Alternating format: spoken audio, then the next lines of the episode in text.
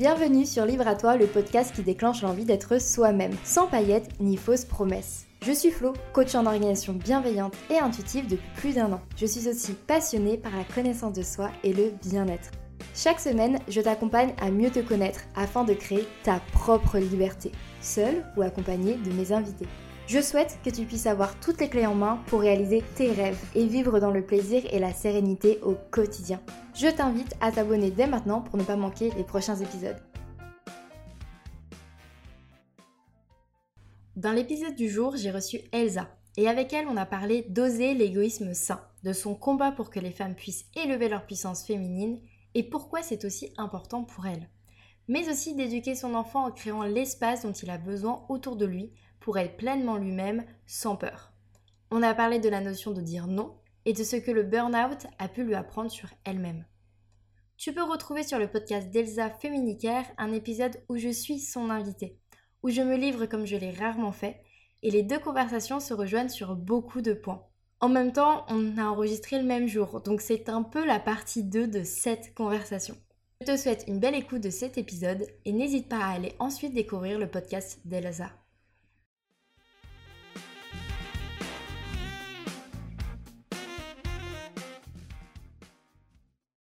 Hello Elsa, je suis trop contente de te retrouver pour cet enregistrement podcast. C'est une vraie joie de le faire avec toi, je suis trop contente. Coucou Flo, bah, merci pour cette invitation. Moi aussi, je suis hyper contente. Alors Elsa, pour la petite histoire, j'aime bien toujours commencer comme ça avant les présentations. C'est euh, l'une de mes coachées, euh, donc c'est la première fois que je reçois en fait l'une de mes coachées euh, sur le podcast.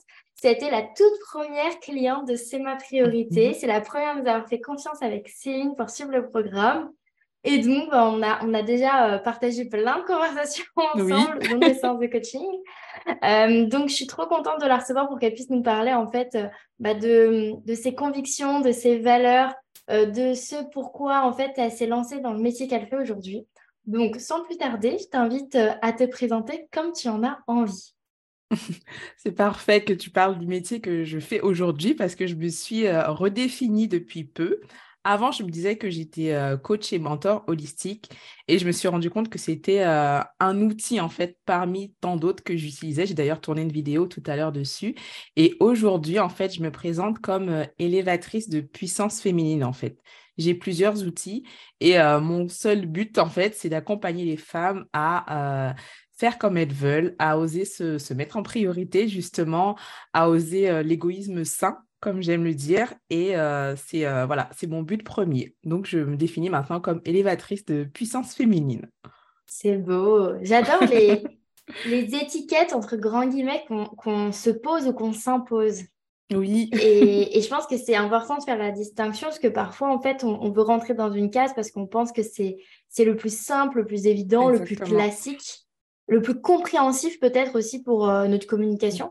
Mais en fait, on s'y retrouve pas. Et ça résonne de fou avec moi parce que moi aussi, très récemment, je me suis un petit peu redéfinie. Ah. Et, euh, et, du coup, c'est fou, les, les, synchronicités, on en parlait euh, en off justement.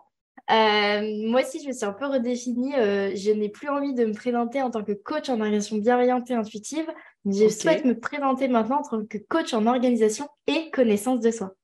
Ah, j'adore. Ouais, voilà, c'est je, le coach. Je me disais, quand je disais coach, c'était l'étiquette, on va dire, mmh. préfaite. Et euh, du coup, je me suis fait un brainstorming. En plus, c'était même pas dans le but de trouver ce nom, hein. c'était juste pour euh, retravailler mon identité professionnelle. Et ça m'est apparu comme une évidence. Je me suis dit, ben oui, c'est ça en fait. Tout ce que je fais, c'est ça, c'est élever la puissance et pour que les femmes se sentent libres et épanouies, quoi. C'est trop bien. J'ai envie de rebondir sur euh, l'un des trucs que tu as partagé, l'égoïsme sans. Oui. Est-ce que euh, tu peux nous expliquer pourquoi tu parles d'égoïsme sain? Alors, l'égoïsme sain, parce que, on va dire, dans l'inconscient collectif, quand on a tendance à dire euh, moi d'abord, je pense à moi d'abord, on est souvent renvoyé à quelqu'un d'égoïsme parce qu'il y a, y a ce truc de les, les inviter d'abord, c'est les invite, le client est roi, tu sais, l'autre passe avant moi.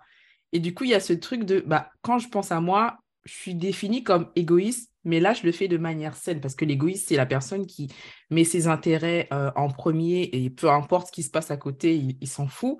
Mais là, du coup, je mets mes intérêts en premier, mais le but, c'est quoi? C'est de me sentir bien avec moi-même pour me sentir bien avec les autres. Donc, c'est quelque chose, on va dire, de, sain, en fait. Je me tourne vers moi pour que quand je me tourne vers l'autre, je ne vienne pas avec, on va dire, mon, mon verre vide et j'attends que l'autre me remplisse mon verre. Donc, quand je viens, mon verre, il est déjà rempli. Et du coup, nos relations, elles sont, euh, je trouve qu'elles sont justement beaucoup plus saines en fait, parce que j'attends pas que tu me, que tu me sauves, que tu m'aides. J'attends juste qu'on qu'on interagisse et puis bah, qu'on kiffe en fait tous les deux. Donc c'est en fait c'est un moyen euh, d'aller un peu à l'encontre de ce qu'on nous a toujours imposé un peu aussi dans la vie. Exactement. Exactement. J'ai souvent quand je vois ton contenu, donc euh, je partagerai bien sûr le compte Insta d'Elsa dans les notes du podcast tu, on sent dans ta façon de partager les choses que au fond toi c'est au-delà de parler de tes offres ou de communiquer sur ta vision ou le pourquoi tu fais les choses il y a comme la sensation que c'est un peu comme un combat. Comme une mission tu vois comme, euh, comme, comme une bataille que tu mènes euh, au-delà de l'avoir menée avec toi-même. Et ça mm. on, reviendra dessus je, l'espère juste après.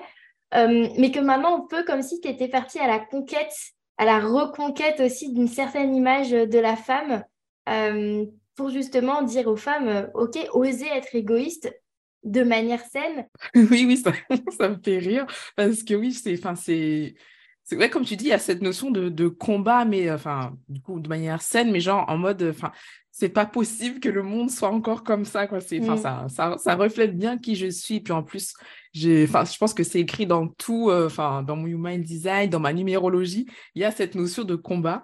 Donc, euh, je m'en rends pas toujours compte, mais oui, c'est, enfin, je pense que c'est tellement ancré en moi que, que ouais, c'est très très fort chez moi.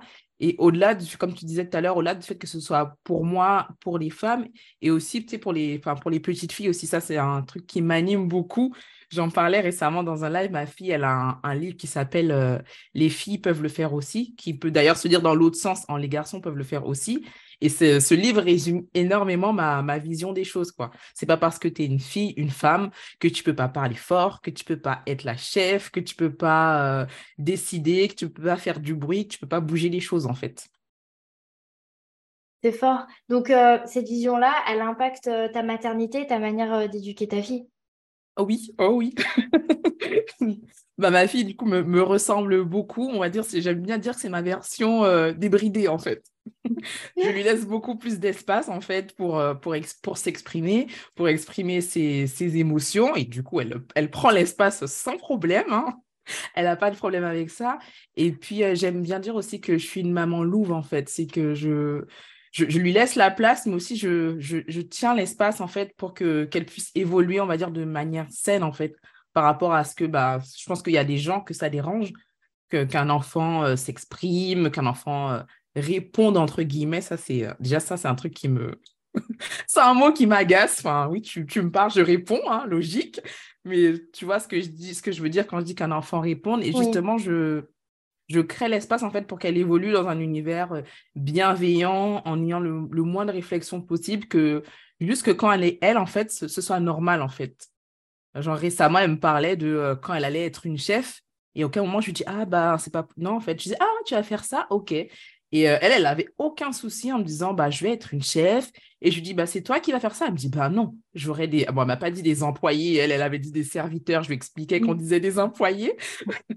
et je lui dis, et elle me dit, bah, non, moi, je vais donner des ordres. Je dis, alors, ça s'appelle des instructions. Je rectifie un peu le truc, mais tu sens que qu'elle a l'âme de leader, qu'elle qu'elle veut l'idée. À aucun moment, je lui dis que bah, c'est pas normal, qu'elle peut pas. Je, je l'écoute, je dis, ok, ok, très bien. En fait, c'est rendre ça normal, accessible. Et c'est vrai Exactement. Que, moi, j'ai grandi en, me disant euh, c'est possible. Mais c'était pas forcément non plus euh, la normalité. C'était c'est possible si tu travailles beaucoup, c'est possible si ah tu euh, fais plus que les hommes, c'est possible si tu vas, si tu, c'est possible si tu fais quelque chose, on va dire, de plus. Oui, ou que tu fais quelque chose de moins. Eh ben, en fait, mais c'était tacite, hein, c'était pas c'était pas forcément on disait de but en blanc les choses hein. mais c'était un peu cette sensation là que j'avais euh, que j'avais comme impression. J'avais pas non plus euh, la sensation euh, quand j'étais jeune que le sexisme c'était partout. Je l'ai je m'en mhm. suis rendu compte en vieillissant en devenant, en devenant plus adulte. Mais en fait, après, avec le recul, je me dis, bah ouais, en fait, il y a plein de, plein de choses euh, pour lesquelles, en fait, j'avais déjà cette impression que c'était dérangeant si justement j'agissais de cette façon-là, alors que pour des garçons, c'était pas dérangeant. Mmh, Comme tu dis, le fait de, euh, de répondre ou de euh, chahuter, ou en fait, un, peu, un peu cette fameuse phrase, tu sais, de, de Oh, mais c'est des garçons. Mais si ah c'était des filles qui faisaient la même chose, c'est ah non, mais c'est pas pour une fille, c'est pas bien. Hein. Mais tu sais que j'ai entendu cette phrase, ah, c'est des garçons. L'autre jour, j'étais en mode, mais dans ma tête, j'étais en mode, mais n'importe quoi. bon, la dame, je la connaissais pas, mais elle était juste devant moi. Et tu sais, il y avait un petit garçon qui grimpait. Et elle disait à, sa copine, ah bah, tu vois, ça, c'est des garçons. Et moi, dans ma tête, je dis, mais elle connaît pas ma fille, en fait. Parce qu'elle elle avait déjà fait ce truc-là que le petit garçon faisait. Et je me suis dit, mais oui, ça veut rien dire, c'est des garçons, c'est des filles, tu vois. Et petite, j'avais pas, j'avais pas ce, ce, truc de les garçons peuvent plus faire de choses, entre guillemets. C'est vraiment à l'âge adulte où il y a eu des situations qui m'ont révoltée. Et du coup, je me suis dit, non, c'est pas possible. Et du coup, je suis beaucoup plus sensible avec ma fille de, ce genre de petites situations. Et justement, c'est des petites situations où des fois, tu dis, par exemple, les, euh, euh, couleurs de filles, tu vois, les, jeux de filles, tu vois, je lui dis, bah non, il y a juste des couleurs, il y a juste des jeux. Et c'est justement, je le fais dès petite pour que bah, quand elle grandisse, ce soit, ce en fait. Et est-ce que tu prends le temps euh, de lui expliquer que pour d'autres personnes, c'est pas aussi normal? Ou non, justement, pour l'instant, tu es plutôt dans le fait de lui montrer un peu le monde idéal que toi, dans lequel tu as envie qu'elle évolue. Et mhm. euh, tu dis que plus tard, quand elle sera plus âgée, euh, tu lui expliqueras. parce que si elle, elle vient en grandissant, elle sera confrontée justement, malheureusement, parce que tu pourras pas toujours être là pour sécuriser l'environnement. Euh, est-ce que ça te fait pas un peu peur aussi qu'elle soit confrontée euh, au monde dans lequel on vit réellement actuellement face à quelqu'un qui n'aura pas du tout les mêmes pensées et qui risque en fait bah, peut-être de la brusquer même en fait? Mmh euh, pas trop en fait, parce que justement, elle n'a pas trop été confrontée à ça, tu sais, truc de fille, truc de garçon. Je ce matin, elle est partie, elle avait un t-shirt Pikachu et un short militaire, tu vois. et je sais que personne va lui dire, ah, bah, c'est un truc de garçon. Elle-même, elle a beaucoup de copains et vraiment, elle a, la chance et je, pense que c'est pas un hasard, tu vois, de grandir avec des, personnes qui, qui sont pas, on va dire, dire qui sont assez évoluées, tu vois, même sa maîtresse, elle n'est pas du genre à dire ah ben elle parle beaucoup, elle, euh, elle prend la parole. Non, au contraire, elle me dit non, c'est une petite fille qui a le, le sens des règles, qui les, le rappelle aux, autres. Donc j'ai pas trop eu l'occasion de lui dire, tu sais, tout le monde n'a pas cette vision des choses, mais par contre, je, quand elle va me présenter un autre avis de temps en temps, je, lui, je vais souvent la renvoyer à ce qu'elle pense elle en fait. Je lui dis toi, qu'est-ce que tu penses? Ah bah je pense ça, maman. Ah ben voilà. Je lui dis bah c'est ce qui compte en fait, c'est ce que tu penses toi. Mais vrai, elle a, cinq, elle a ans après, donc elle n'a pas encore, on va dire, trop de, confrontation, trop de confrontation. J'ai pas envie de lui dire, tu sais, ce sera dur. Euh, les gens, tu vois, je ne suis pas non plus la, la stresser en avance. J'attends de voir euh, qui elle rencontre sur son chemin pour adapter, on va dire, mon discours. Et puis d'être toujours euh, la bonne oreille, enfin, d'être la personne chez qui elle pourra justement venir parler, avec qui elle pourra parler, parler librement sans avoir mm. peur, justement de pas être entendue ou comprise, quoi. Oui, ouais, ça, c'est ouais, assez naturel chez nous qu'elle me, me, raconte toute sa vie. Donc, ouais, c'est ouais, je en t'en parlant, je me dis, ouais, c'est quand même une fierté ouais, de. Ça paraît normal, mais en en parlant, je me rends compte que ouais, c'est quand même euh, quelque chose que j'ai créé. Donc, ouais. Bah, c'est du travail, euh, je pense, d'éduquer euh, en y mettant toutes ces valeurs à ce point-là aussi et de créer cet environnement-là. Mais justement, pour revenir par rapport à toi quand tu étais petite, ouais c'est quoi un peu ton chemin et ton histoire euh, Qu'est-ce qui a fait qu'à un moment donné, c'est devenu justement un combat euh, Il y a eu un déclic, un avant-après, euh, ce combat de, de, militer pour la puissance féminine? Bah, je pense que toute ma vie m'a servi, euh, parce que quand j'étais petite, j'étais, on va dire, un peu comme ma fille, mais avec beaucoup moins d'espace. Donc, j'étais une petite fille qui demandait, qui posait énormément de questions, qui reprenait les autres quand les choses n'étaient pas justes. Je pense que j'étais un peu en avance sur mon âge, donc du coup, j'avais je percevais des choses que les enfants de mon âge ne percevaient pas. Et euh, bah, j'avais tendance à la ramener, on va dire, et ce qui pouvait des fois agacer, euh, on va dire, les, les égaux des adultes quand ils n'étaient pas prêts. Donc, bah, je me suis dit, ah, bah, c'est un peu, euh, genre, ça craint d'être moi, c'est un peu dangereux, on va m'embêter, on va me reprendre, bah, je, vais, je vais faire profil bas. Donc, c'est ce que j'ai fait, on va dire, à partir du, du collège, j'ai fait profil bas. J'étais plus, quand j'étais petite, j'étais très extravertie, et là, je me suis fait toute discrète. Quoi. Donc, j'étais celle qui avait toujours les bonnes réponses, mais qui ne levait pas le doigt. Qui, euh, par exemple, je pouvais être euh, genre la première, la deuxième de la classe, bah, mais tu m'entendais jamais.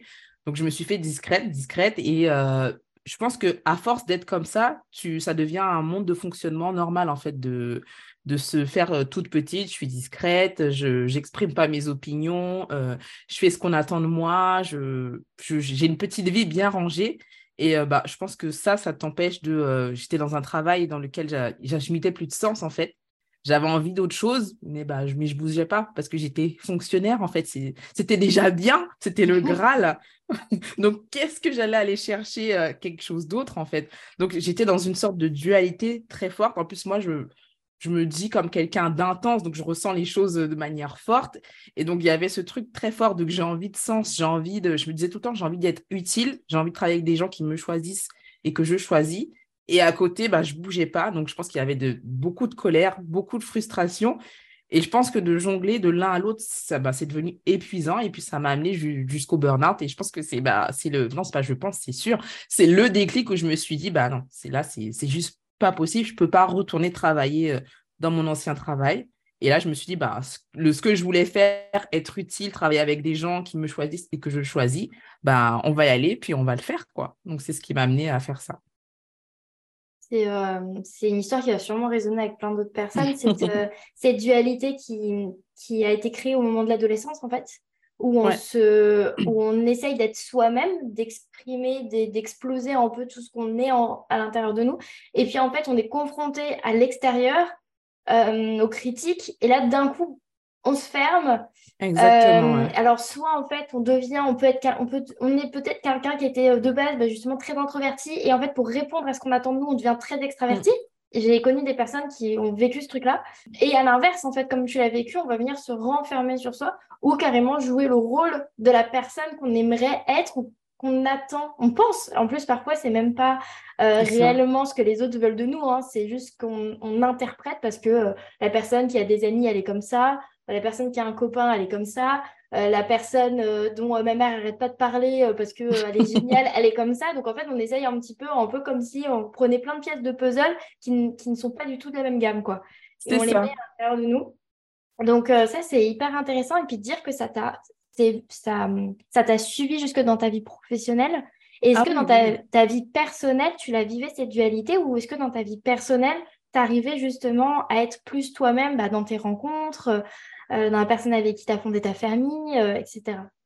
Bah, ça dépend, on va dire. Il y a eu, des, euh, il y a eu ce, truc de la, bah, de la gentille fille dans, certaines relations où bah, tu restes avec les gens bah, parce que bah, c'est ta famille, c'est tes amis de longue date, et puis bah, pour pas se retrouver seul, hein, quand tu es, bah, tu comme l'adolescence et du coup à l'âge adulte, bah, tu as toujours eu des gens.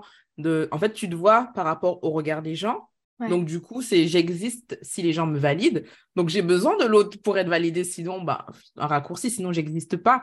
Donc, du coup, tu restes dans certaines relations, qu'elles soient amicales, sentimentales euh, et tout ça. Et par exemple, avec mes proches très, très proches, là, bah oui, je suis euh, nature, euh, nature, peinture. je dis les choses, je suis un peu rentre dedans, je dis les choses sans filtre. En fait, il y, il y avait aussi cette dualité. je pense que c'est très fort chez moi, la dualité pour, pour, pour cette chose. Et euh, ouais, j'ai du coup, dans, dans, ma vie perso, oui, il y, a eu les, y a eu les deux. Et après, la, vie a fait que certaines personnes sont sorties de ma vie. Et avec le recul, bah, tant mieux, tu vois. Mais j'avais ce truc pendant longtemps de bah, je peux pas être seule. Et du coup, bah, pour pas être seule, je vais euh, coller à bah, ce que les autres, ma famille, les amis ou autres attendent de moi. Intéressant de, de, parler de ça avec le recul en fait. oui, bah oui. Parce que quand on, quand on est dedans, on se rend compte de rien. Euh, ah bah non, tu es un peu en mode survie. Exactement, tu es en mode survie. Tu dis alors, alors si l'autre m'aime pas, là, ça veut pas être... enfin, tu, tu dis même pas ça en fait. Tu, comme tu dis, tu es en pilotage automatique. Tu, tu, on n'est que dans la réaction aux événements et on n'est pas dans la réflexion face aux événements. Et je pense, tu me diras s'il a raison, mais je pense que la connaissance de soi-même, le développement personnel, le coaching, et tous les autres outils, bah, c'est justement ce qui permet de faire euh, euh, le, le, passage en fait entre je fais que réagir et à je réfléchis face à ce qui se passe. Ou j'observe juste ça aussi, parce que des fois, même sans réfléchir, juste j'arrête et j'observe. C'est un truc qu'on ne fait pas de manière, euh, de manière intuitive en fait. je le fais beaucoup plus maintenant, mais avant, enfin non, comme tu dis, j'étais, j'étais là. Bah, d'ailleurs, enfin, j'étais euh, connue entre guillemets pour être une nerveuse, pour être euh, la colérique, et en fait non, j'étais, j'étais juste hyper frustrée. Donc du coup, ça sortait par de la colère en fait. Et aujourd'hui, par rapport à ces émotions, tu te sens comment? Mmh, Elles sont là en fait. Maintenant, mon rapport aux émotions, il a beaucoup changé. C'est que, bah, comme je te disais, elles sont là. Je les observe je me dis, OK, bon, ben, je, dire, je m'assieds, je respire. Et puis après, j'essaie de comprendre et je mentalise pas forcément. Des fois, je vais écrire. Des fois, j'ai des déclics qui vont venir euh, quand je marche, quand je fais ma vaisselle, quand je suis sous ma douche. Mais euh, bah, elles font partie, on va dire, elles font partie du décor, en fait. Tu sais, c'est pas, euh, oh là là, il y a la colère, ça va être la galère. Enfin, tu vois, c'est c'est bah elles sont là, ok, ok, bah, on avance en fait. comme ah le ciel est bleu, comme le soleil brille, bah il y a les émotions quoi. J'aime bien dire à mes coachés euh, de se laisser traverser par l'émotion. Mais c'est ça. C'est vraiment cette image, tu vois, un peu comme si, enfin, moi je vois vraiment comme ça quelque chose qui te traverse de la tête aux pieds et laisser aller en fait et et c'est pas euh, je lâche prise donc en fait je le je lâche je l'envoie loin, tu vois, c'est pas cette idée là non plus. C'est juste, justement, vis le, laisse, laisse le traverser sans faire barrage. Ouvre la porte et, euh, et ça, ira, ça sera beaucoup plus agréable, ça passera beaucoup plus vite et ça restera une émotion. Et ça va pas se ben transformer en une. Euh, ça va pas se transformer justement en un sentiment ou en un état. Exactement, mais la durée d'une émotion, c'est moins d'une minute. Hein. Ah, c'est quelques secondes. voilà. Après, c'est on bascule, comme tu dis, en sentiment, en état, en caractère, mais la durée d'une émotion, c'est quelques secondes, ouais. du coup, qu'est-ce que tu as fait, toi, concrètement, pour, euh, eh bien, pour prendre conscience, donc tu as pris conscience avec le burn-out qu'il y a quelque chose qui n'allait mmh pas et que c'était plus possible de continuer comme ça. Mais du coup, en fait, euh, pour identifier justement euh, ce syndrome de la fille parfaite, de la gentille fille, pour justement aller au-delà et faire les choses différemment, euh, réconcilier cette dualité et euh, pour euh, retrouver ton unicité. Qu'est-ce que tu as fait, toi, concrètement, pour, bah, pour te sentir mieux dans tes baskets? Mmh, après, ce, syndrome, on va dire, de la gentille fille, il n'a pas, pas disparu à 100%. Hein. C'est comme je te disais, c'est comme l'émotion. Des fois, je l'observe, je fais Ah, là, tu vois, ah. c'est ah, ah, je, je reconnais. Bah, qu'est-ce que j'ai fait? Bah, Déjà, je me suis fait euh, accompagner parce que je pense que toute seule, euh, je, j'aurais pu, mais ça aurait mis euh, énormément de temps, tu vois. Je me suis fait accompagner sur plein de sujets autour du développement personnel, de la reconversion pro. Je me suis fait accompagner sur l'anxiété. Je me suis fait, tu vois, je me suis fait accompagner de plein, plein de manières différentes. Et j'ai aussi testé plein de, plein de manières de me faire du bien, en fait, plein de manières d'être avec moi-même et j'ai en fait, c'est en faisant ça, plus j'ai fait ça, plus j'ai construit, euh, enfin dire mon, mon ma reconstruit parce qu'elle était déjà là, ma, ma vraie identité, mon vrai bien-être. Plus j'ai osé prendre de la place, plus j'ai osé dire aux autres, bah là j'ai besoin de temps, là ça va pas être possible. En fait, c'est ouais, plus j'ai passé du temps avec moi-même, plus je me suis fait accompagner et plus j'ai eu, on va dire cette euh, cette force, cette conviction, cet ancrage de bah que c'était ça en fait la la bonne direction entre guillemets quoi. Et euh, ça a pris du temps, du coup? Ah bah oui, enfin, je, je pense que c'est le chemin d'une vie, hein, c'est pas fini. c'est pas fini. C'est... Ouais, moi, je pense que enfin, le, le, être bien avec soi, tout ça, enfin, la connaissance de soi, je pense que c'est jamais fini. Euh, on est, on est euh, multifacette, on a plein de couches et c'est pas un point. Et souvent, on pense en plus dans le dev perso, dans les croyances, dans tout, qu'il y a un point d'arrivée. Mais si tu te dis ça, quand tu arrives, après, il y a quoi? Tu vois Alors que si tu te dis c'est jamais fini, tu sais qu'il y aura autre chose et euh, des nouvelles croyances, des nouvelles émotions, des nouvelles choses à découvrir, des nouvelles choses à tester. Enfin, moi, c'est comme ça que je vois les, les choses. Pour moi, c'est jamais fini. Euh, si je te pose la question, c'est parce que justement, euh, je me doutais que tu allais répondre ça. Mais c'est aussi parce qu'en fait, je trouve ça trop important de montrer, d'expliquer qu'on peut se sentir mieux, mais ça ne veut pas dire que justement, eh bien, c'est terminé. On n'est plus en chemin. Et c'est quelque chose euh, que j'aime beaucoup partager bah, à travers ce podcast, de dire, euh, bah, en fait, euh, j'ai travaillé là-dessus, je vais beaucoup mieux là-dessus et maintenant je me sens peut-être même, bah, comme nous, euh, capable d'accompagner les autres pour avancer sur cette problématique. Mais ça ne veut pas dire que ça a disparu. Ça ne veut pas dire qu'il euh, n'y a pas des moments où ça revient au galop, comme le fait, bah, par exemple, bah, de se faire passer en priorité, de prendre du temps pour soi. Et eh bien, il y a toujours des, il y a des journées comme ça, par-ci, par-là, une fois par mois, où d'un coup, on oublie tout et on revient dans des mécanismes eh bien, qu'on avait il y a 3-4 ans. Et puis, la différence, quand tu as commencé à travailler dessus et à t'observer, c'est que là, tu as un petit panneau d'alerte. J'ai une, ancienne coachée qui m'a partagé ça, ce, cette métaphore-là, qu'on a fait le bilan un an après. Euh, là, euh, c'était, euh, c'était hier. Et elle m'a, dit ça, elle m'a dit, en fait, j'ai, des panneaux d'alerte qui se dressent. et ça ne veut pas dire forcément que j'ai la solution tout de suite, que je sais comment réagir, mais en tout cas, j'en suis consciente. Et c'est ça qui est ça, en fait. Mais, la, prise de conscience, c'est tellement puissant parce que oui, il faut, mettre des actions, il faut faire des choses, mais si tu n'as pas, si pas conscience de quelque chose, bah, tu peux rien changer, en fait. Et juste déjà s'observer et prendre conscience, mais c'est la, moitié du travail, en fait. Même si, comme tu dis, tu n'as pas toujours la solution, mais ok, j'ai observé, j'ai pris conscience, et peut-être que la solution, elle va venir quand tu vas te balader dans la rue, quand tu vas lire un livre, mais juste le fait que tu auras posé, euh, auras posé ton regard sur la situation, bah, ça change tout en fait.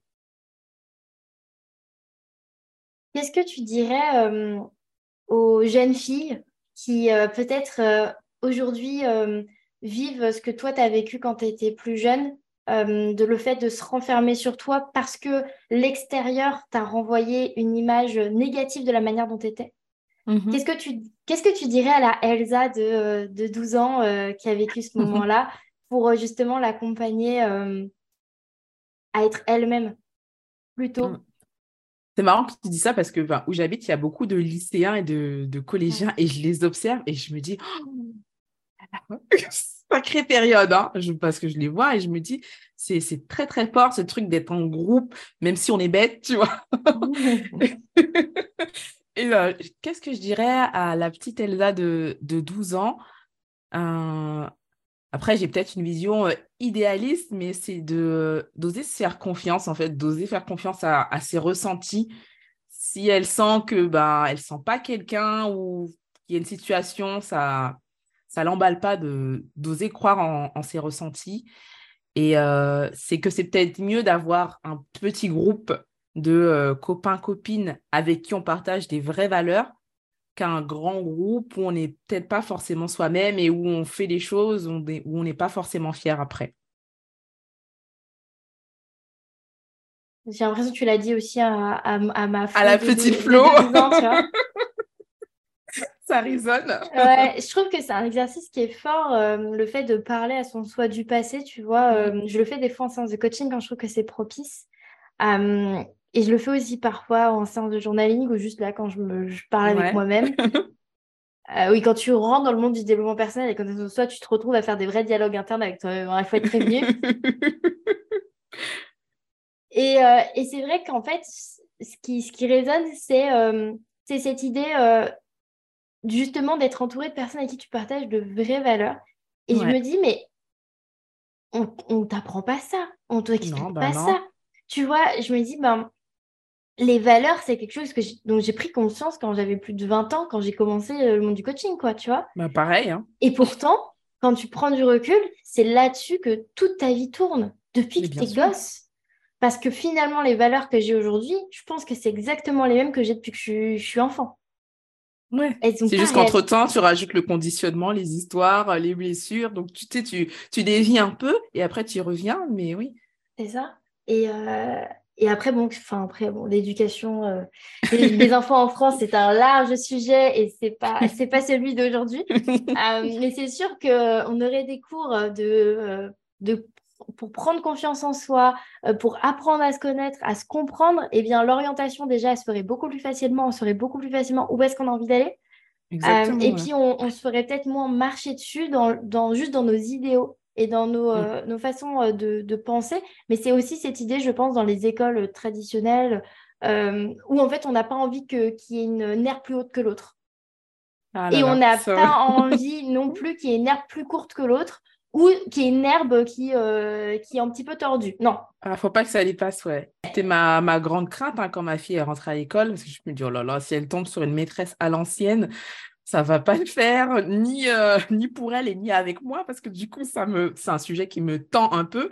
Et euh, jusque-là, j'ai eu de. Là, cette année, elle bah, comme je te disais tout à l'heure, la, maîtresse, quand je l'ai eu en réunion, elle m'a dit non, mais euh, elle, elle s'exprime, elle ose dire les choses. Et je pense que c'est une maîtresse qui est très sensible aux différentes personnalités des enfants et qui leur laisse vraiment la place.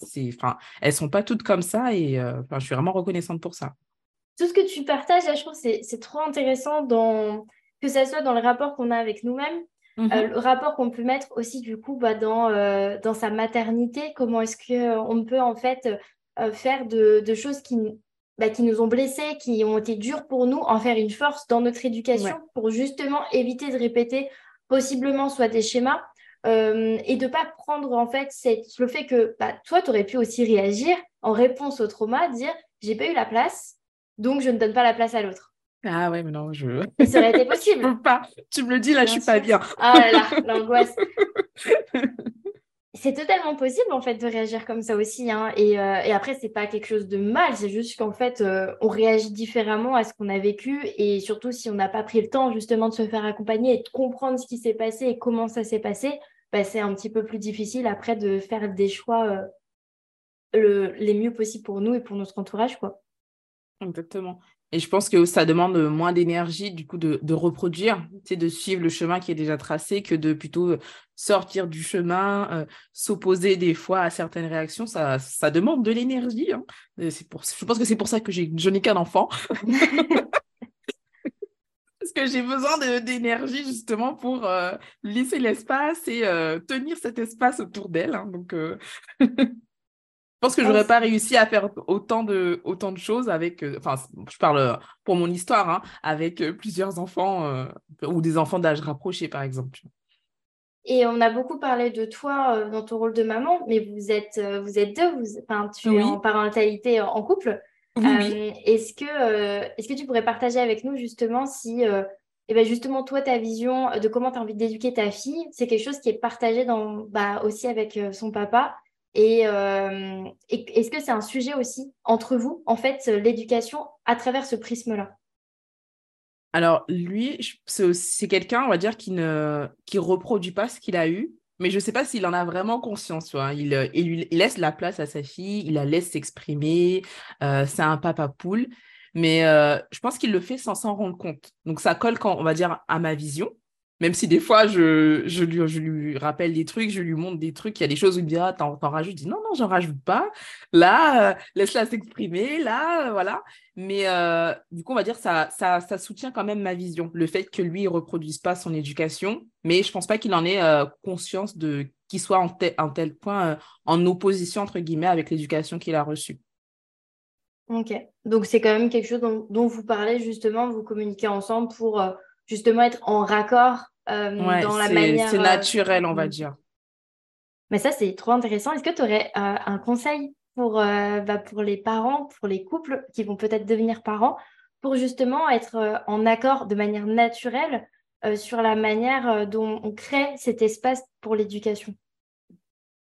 Mmh, Un conseil, bah, en discuter. Hein. Nous, on n'a on pas forcément fait avant, mais oui, ça peut être intéressant d'avoir ce, cette discussion avant de comment c'était euh, quand tu étais jeune, comment c'était euh, pour toi, pour moi, qu'est-ce que tu as envie de prendre, qu'est-ce que tu as envie de laisser. Et euh, oui, voilà, juste anticiper en fait de, ce, de comment, comment on vers où on a envie d'aller. C'est intéressant ces questions, en fait, c'est ça paraît très logique et très sensé là, quand on le dit comme ça. mais en fait, je pense qu'il y a peu de personnes, mine de rien, qui se posent réellement cette question. Ouais, bah non, mais moi, je ne l'ai pas fait. Hein tu vois. Donc, de, ouais, de se demander. Et puis, même dans, juste dans la relation de couple, tout court, je pense que c'est une question qui est intéressante.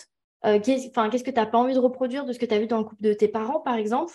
Euh, mhm. Qu'est-ce que tu as envie de prendre, par contre? Qu'est-ce qui t'inspire? Qu'est-ce, que tu as toujours trouvé beau, touchant? Et qu'est-ce qui, à l'inverse, eh bien, provoqué plutôt euh, un sentiment négatif? Euh, je pense que c'est trop intéressant pour justement bah, après euh, bah, se regarder dans le miroir et se dire Ah oui, en fait, c'est peut-être pour ça que quand euh, il fait ça ou quand je fais ça, je me sens mal à l'aise ou c'est inconfortable pour moi. Quoi. Donc, donc ouais. Et puis, et puis c'est souvent les choses, les, les, comme tu dis, ça paraît simple comme ça, mais c'est souvent les choses les plus simples qui sont les plus simples à mettre de côté en fait.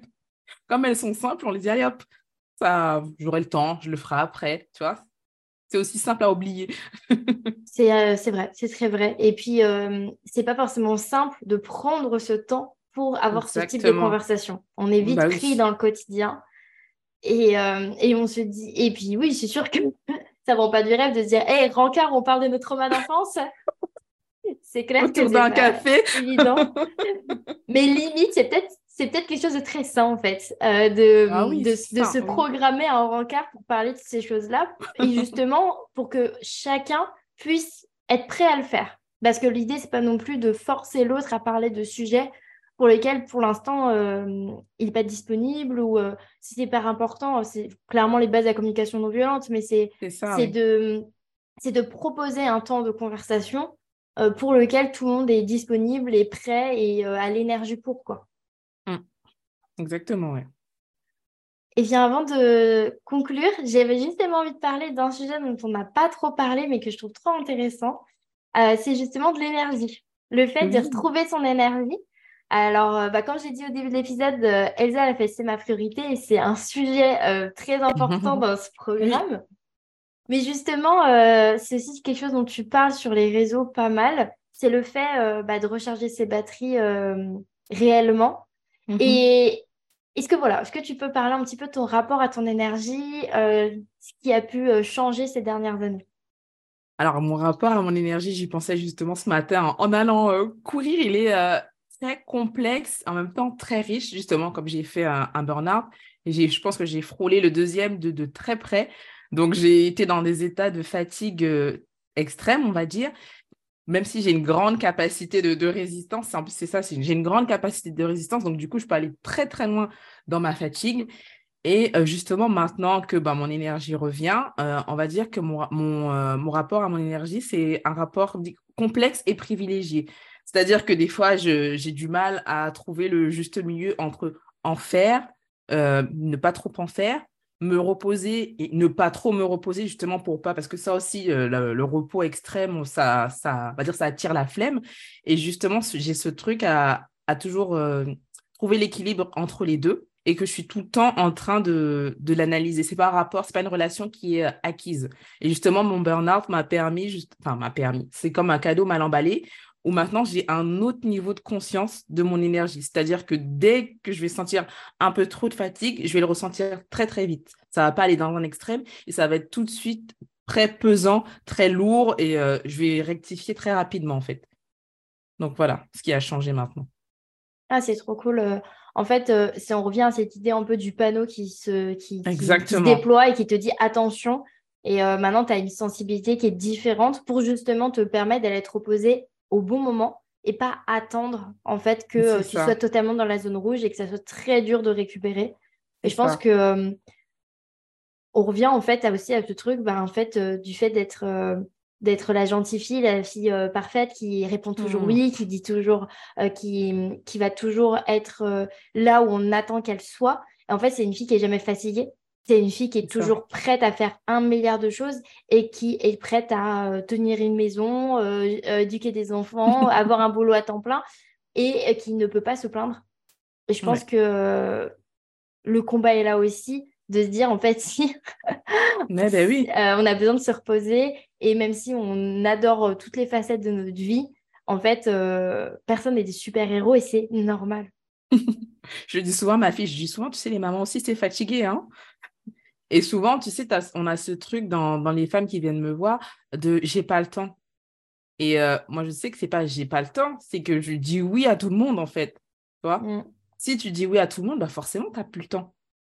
Alors oui, peut-être qu'il faut vouloir se confronter, dire bah là, j'ai pas envie, là, je peux pas. Mais euh, c'est ça, en fait. Créer, c'est ce que je te disais au début, c'est créer son espace et tenir son espace autour de, bah, de sa paix, son énergie, sa sérénité, quoi.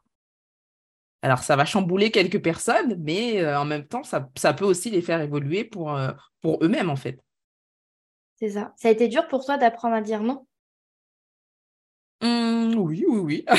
c'est pas, même jusqu'à maintenant, hein, c'est pas forcément euh, évident. Bah, tu sais, on te dit toujours, bah, tu, pour être gentil, c'est que tu dis oui, en fait. Donc, euh, des fois, je dis, bah, en fait, là, non. Bah, même ma fille, je lui dis, bah, là, non, je ne te lirai pas une troisième histoire parce que j'ai faim, il faut que je me douche, je suis fatiguée, donc euh, non. Souvent, je lui dis, là, on arrive au moment où je peux plus. Quand je lui dis ça, elle comprend. elle comprend direct. C'est vraiment là, plus d'énergie, euh, ni physique, ni émotionnelle. Je ne peux plus. Et moi, tu lui expliques pourquoi tu es fatiguée. Ça, je trouve, que c'est trop, trop bien. Parce que quand cette fois qu'on peut dire on est fatigué, mais qu'on communique pas les raisons pour lesquelles on est mhm. fatigué, ce qui fait qu'en fait, derrière fatigué, il n'y a pas d'explication, il n'y a pas de raison. Donc en fait, ça peut sonner creux, euh, pour, surtout pour un enfant. Juste dire fatigué, pour lui, quand il est fatigué, ben, il va dormir. Tu vois ce que je veux dire? Euh, C'est la fin de la journée quand il est fatigué. Et, puis en plus, les mamans, c'est pas fatigué pour les enfants. ouais, c'est ça. Ça, c'est tout, c'est pas fatigué. Euh, Totalement. Et puis, enfin, pour les souvenirs que j'ai quand j'étais enfant, je ressentais pas la fatigue comme je la ressens aujourd'hui tu te, tu te sens énervé, tu te sens stressé. Euh, en fait, tu ressens pas du tout la fatigue de la même manière quand tu es enfant que quand tu es adulte. Et euh, du coup, bah, le fait d'expliquer, en fait, je suis fatiguée parce que je ressens ça, parce que j'ai aussi besoin d'aller faire ça. Je suis fatiguée émotionnellement, physiquement. En fait, de venir poser les mots, je trouve que c'est une bonne manière aussi d'éduquer à ce que c'est que la fatigue, au-delà de juste dire je suis fatiguée, j'ai besoin d'aller me reposer. Oui, oui, et puis en plus, on n'a pas forcément envie d'aller se reposer. Voilà, moi, je dis, j'ai envie d'aller manger, j'ai envie d'aller me doucher. Parce que moi, ma douche du soir, c'est enfin, sacré, mais j'ai besoin de ce moment-là pour, euh, OK, faire ma coupure de la journée et on bascule en mode soir. Quoi. Ouais, et en fait, ça juste d'expliquer ça. En fait, euh, les enfants, ils, ont, ils peuvent avoir tendance de dire Ah, c'est ça dont elle a besoin. Ok, ben, je lui fais cadeau aussi de ce moment et moi, je ne vais pas l'embêter pendant ce temps-là, en fait. Ouais.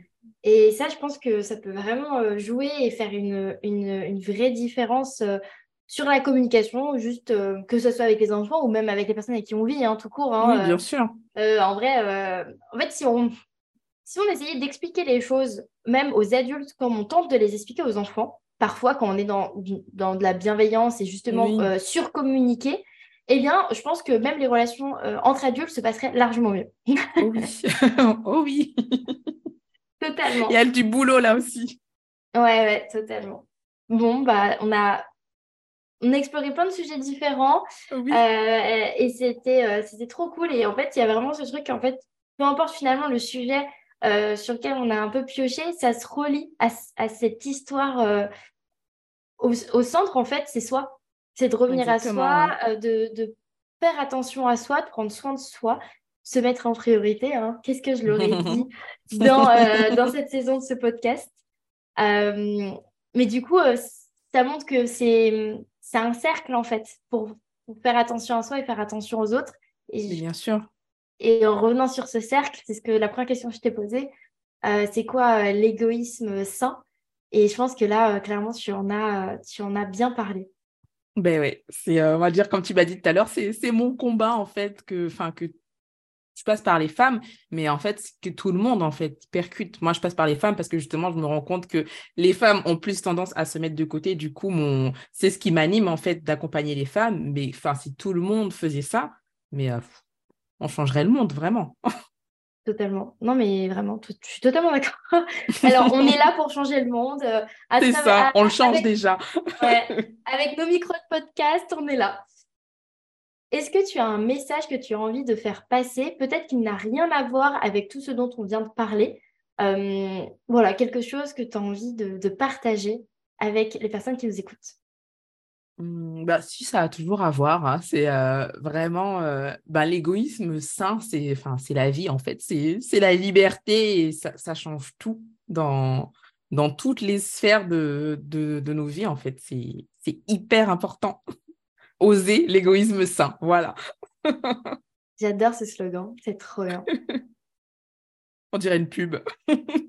c'est ta pub à toi, voilà. c'est ça. si vous avez envie d'oser l'égoïsme sain, n'hésitez pas à contacter Elsa. Euh, justement, où est-ce qu'on peut te retrouver, Elsa? Alors, sur Instagram, euh, mon Instagram, c'est elsa.féminicaire. Et j'ai aussi un podcast, justement, du même nom qui s'appelle Féminicaire sur toutes les plateformes d'écoute et vous allez justement retrouver un épisode avec moi qu'on va enregistrer juste après celui-ci, mais il sortira sûrement avant. Est-ce que tu as une actualité que tu as envie de partager, ton offre du moment? Alors, j'en ai, euh, plusieurs. Euh, j'ai des offres en autonomie, justement, pour les femmes qui veulent prendre justement un temps pour elles. Et euh, donc, j'ai une offre qui s'appelle Love Yourself. C'est une méditation et un exercice créatif pour prendre du temps pour soi. Euh, j'ai aussi une offre audio sur le Human Design. Donc, comme je disais au début, c'est un outil de connaissance de soi. Et pourquoi je la fais en audio? Justement pour que les femmes prennent ce moment pour elles, prennent le temps pour intégrer les informations à leur rythme et autant de fois qu'elles veulent. Euh, j'accompagne aussi les femmes de manière euh, individuelle et personnalisée. Et je suis en train de travailler sur une offre de groupe, justement, parce que j'ai vraiment, pour avoir expérimenté moi-même, le groupe, c'est vraiment très, très puissant. L'autre est vraiment un miroir de, qui on est. Et cette offre de groupe, justement, ce serait pour accompagner les femmes qui veulent oser l'égoïsme sain, euh, qui ont envie de se sentir vivantes. Euh, c'est pour les accompagner. Euh, donc, ce sera un programme dans lequel il y aurait des vidéos, des coachings de groupe et des cercles de femmes. Voilà. Merci beaucoup. Alors, ça y est, on passe à la question signature du podcast. Elsa, quelle est ta liberté? Ma liberté, bah, par rapport à tout ce qu'on s'est dit, c'est de faire comme je veux aujourd'hui. Ouais, c'est vraiment quelque chose de très important pour moi. C'est c'est ma liberté. Merci beaucoup. Merci à toi pour l'invitation. Je te remercie d'avoir écouté l'épisode jusqu'au bout. Pour soutenir le podcast, tu peux le partager à une personne à qui ça plairait me laisser une note sur ta plateforme préférée d'écoute ou même m'envoyer un message directement sur Instagram pour me dire ce que tu en as pensé. Et n'oublie pas, libre à toi d'oser être toi-même pour créer ta liberté.